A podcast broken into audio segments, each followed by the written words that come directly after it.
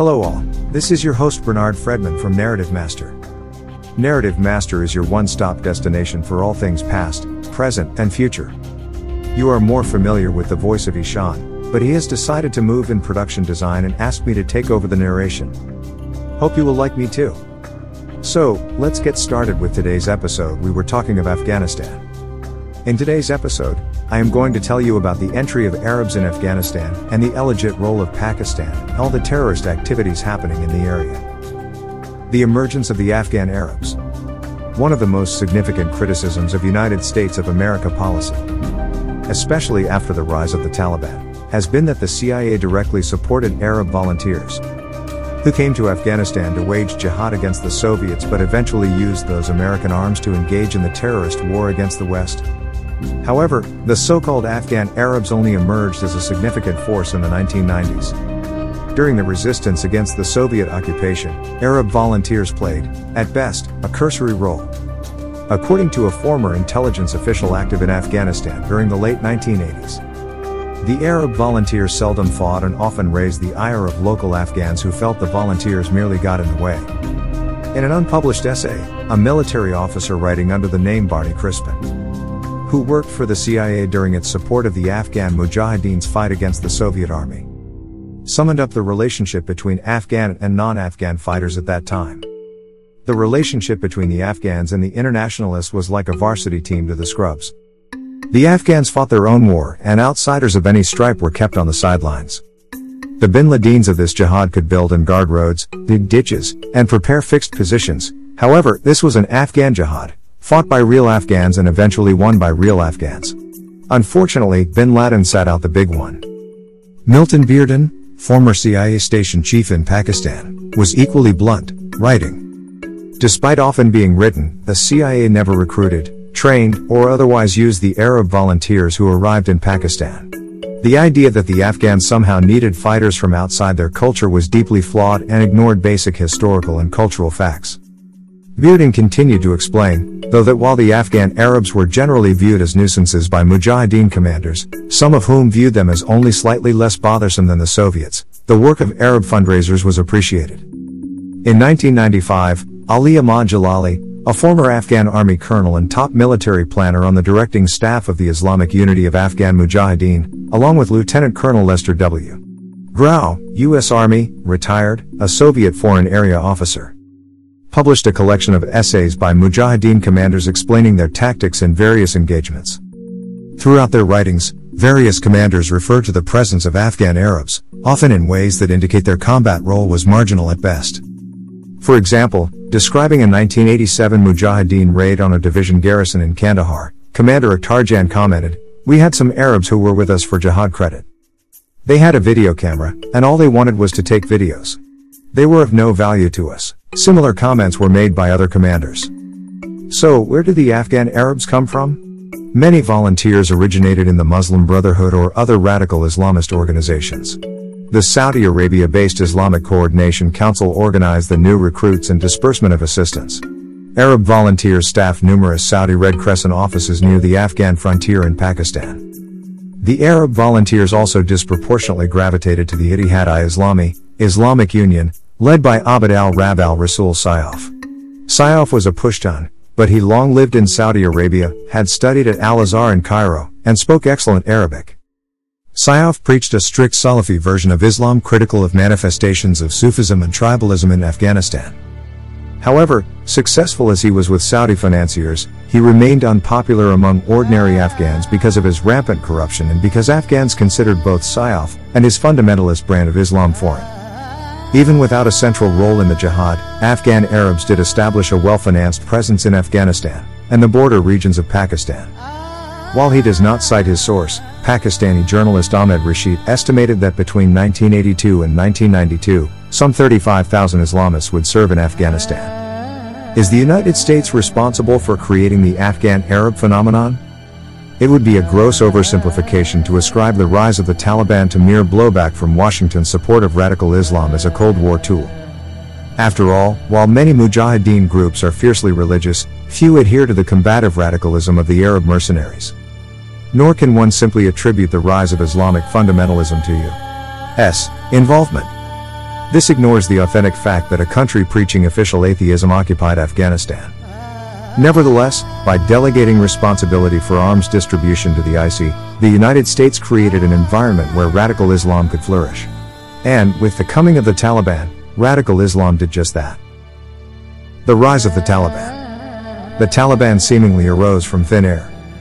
Newspapers like the New York Times only deemed the Taliban worthy of newsprint months after it had become the dominant presence in southern Afghanistan. Nevertheless, the rise of the Taliban was accompanied by heady optimism. Just as many Iranian opponents of the Islamic Republic freely admit to having initially supported Ayatollah Ruhollah Khomeini. A wide variety of Afghans from various social classes and cities told has originally been willing to give the Taliban a chance, even though few still supported the movement at the time.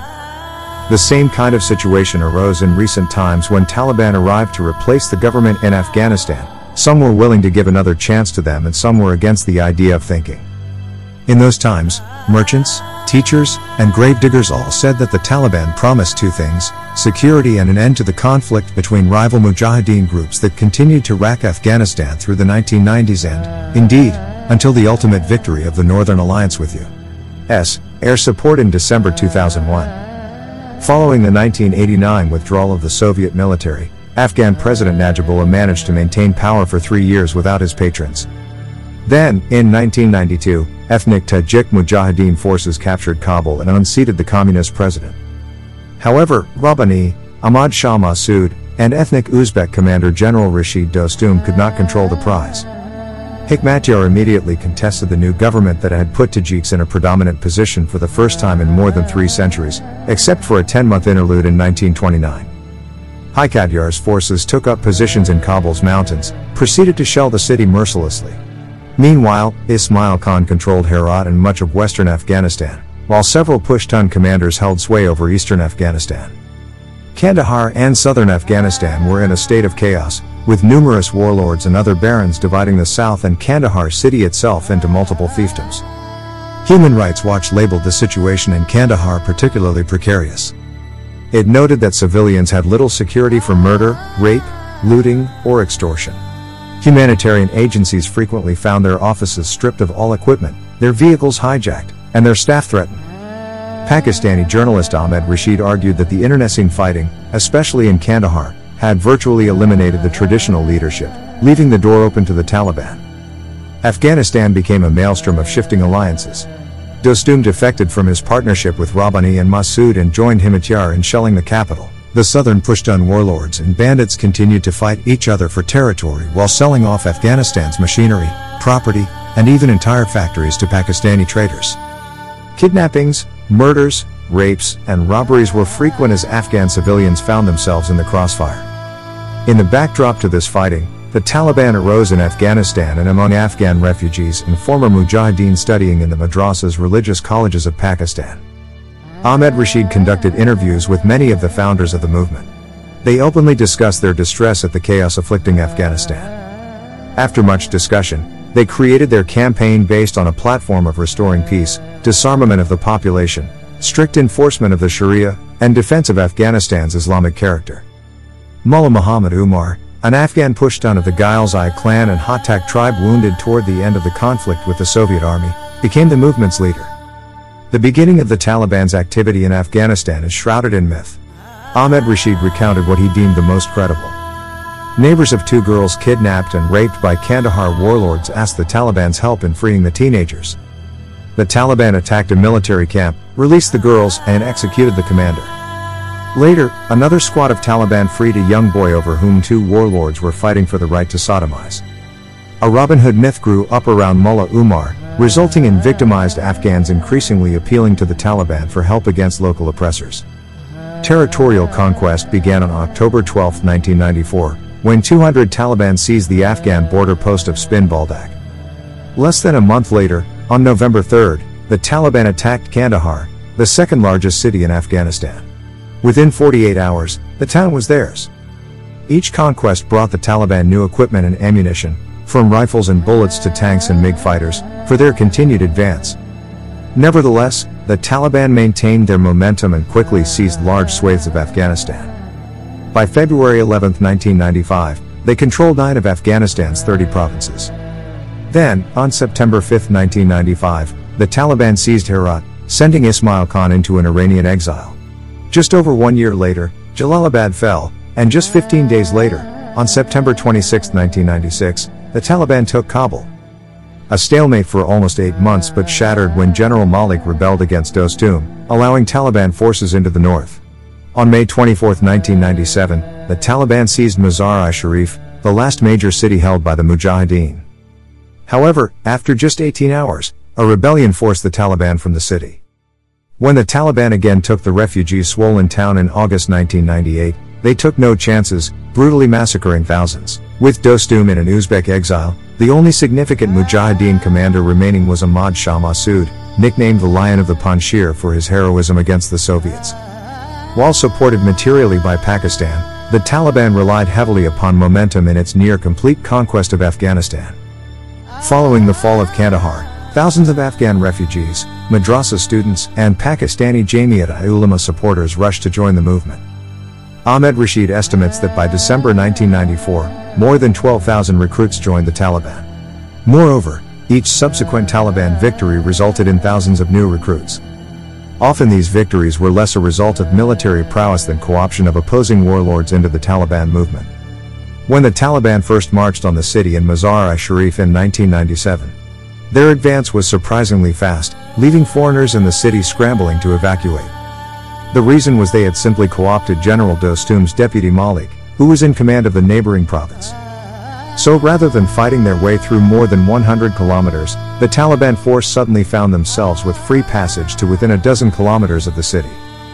A stalemate ensued as the Taliban could not gain significant ground against Massoud, who retained control of between 5 and 10% of Afghan territory. As a result, the fight between the Mujahideen forces commanded by Massoud and the Taliban became a fight between those who had been beneficiaries of American assistance in the 1980s and those who had sprung to prominence in the aftermath of American withdrawal from Afghan affairs. Pakistani support for the Taliban. The Taliban became the latest incarnation of Pakistan's desire to support Islamist rather than nationalist rule in neighboring Afghanistan. The Taliban arose in madrasas on Pakistani territory. Upon the capture of Spin Boldak, Mujahideen commanders in Kandahar immediately accused Pakistan of supporting the new group. In late October 1994, the local Mujahideen warlords intercepted a convoy containing arms, senior IC commanders, and Taliban. The men and material in this transport proved crucial in the seizure of Kandahar. Even after the stalemate between the Taliban and Ahmad Shah Massoud, Pakistan provided the Taliban with a constant flow of new recruits. Rumors spread throughout the city while I was there that 5,000 new Punjabis were on their way into Afghanistan to supplement the fight against Massoud. In addition, former Defense Intelligence Agency analyst Julie Sirrs gained access to Taliban prisoners held by Ahmed Shah Massoud, among them were several Pakistani mercenaries. Merchants in the book market in central Kabul talked about seeing many Pakistanis here for jihad. In Rishkor, on the outskirts of Kabul, operated a training camp for the Harakat al-Mujahideen, a Pakistani-supported terrorist group waging a separatist campaign against India. Members of this group hijacked an Air India flight from Nepal to Kandahar in December 1999, eventually releasing the hostages after Taliban mediation and escaping.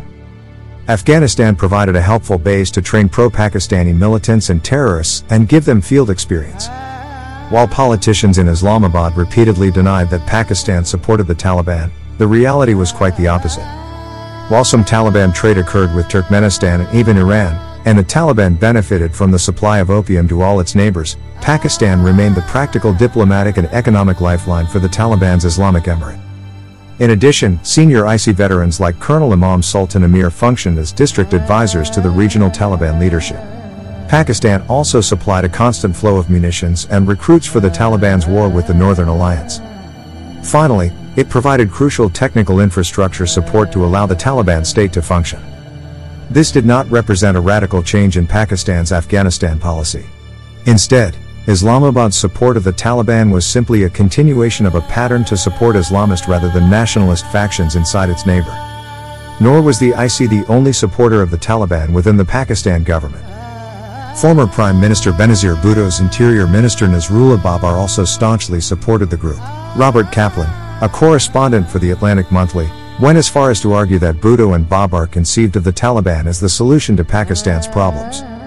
Ahmed Rashid commented, the Taliban were not beholden to any single Pakistani lobby such as the IC. In contrast, the Taliban had access to more influential lobbies and groups in Pakistan than most Pakistanis.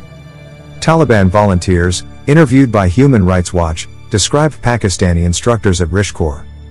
According to Afghans I interviewed, they also served as a training camp for the Harakat al-Mujahideen, the violent Kashmiri separatist group engaged in terrorist operations against India. Citizens of Kabul derisively spoke of Punjabis, volunteers from Pakistan. Guarding ministries in Kabul in March 2000 were Taliban officials who only spoke Urdu and did not speak any Afghan language.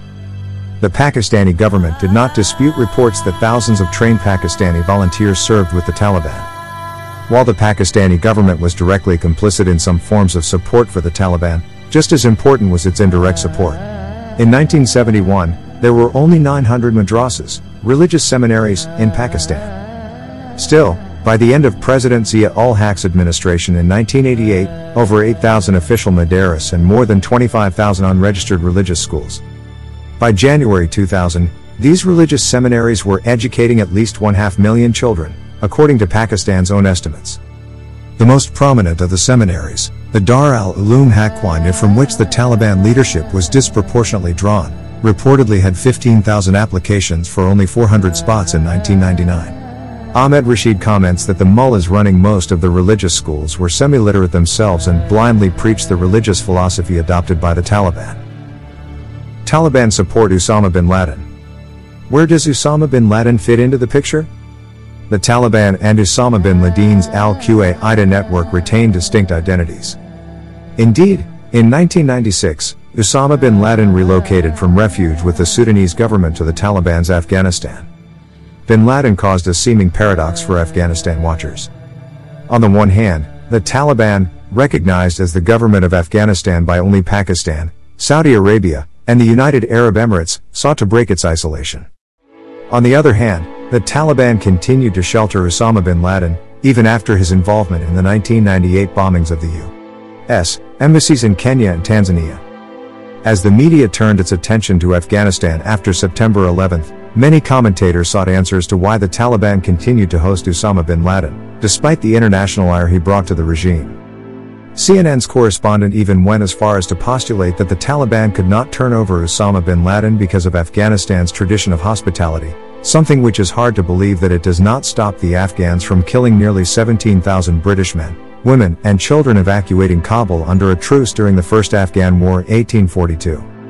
The answer to the paradox is much more mundane and a result of the discrepancy in the fighting ability of the Taliban versus the Mujahideen commanders like Ahmad Shah Massoud. He had received U.S. support and training in the 1980s. Massoud remained undefeated against the Red Army. He managed to stubbornly hold back the Taliban from the last 5% of Afghanistan not under their control, lacking both men and material. Massoud's secret was superior training and a fiercely loyal cadre of fighters. While the Taliban's rank and file may have talked jihad, often they would flee or hide when the bullets began to fly. Unlike Massoud's men, the Taliban simply were incapable of fighting at night. Bin Laden brought a well-equipped and fiercely loyal division of fighters to Afghanistan, possibly numbering only 2,000. While many of these trained in al-Qaeda's camps for terrorism abroad or protected bin Laden and his associates at their various safe houses, bin Laden made available several hundred for duty on the Taliban's frontline with Massoud, where they assured the Taliban of at a minimum continued balance and stalemate.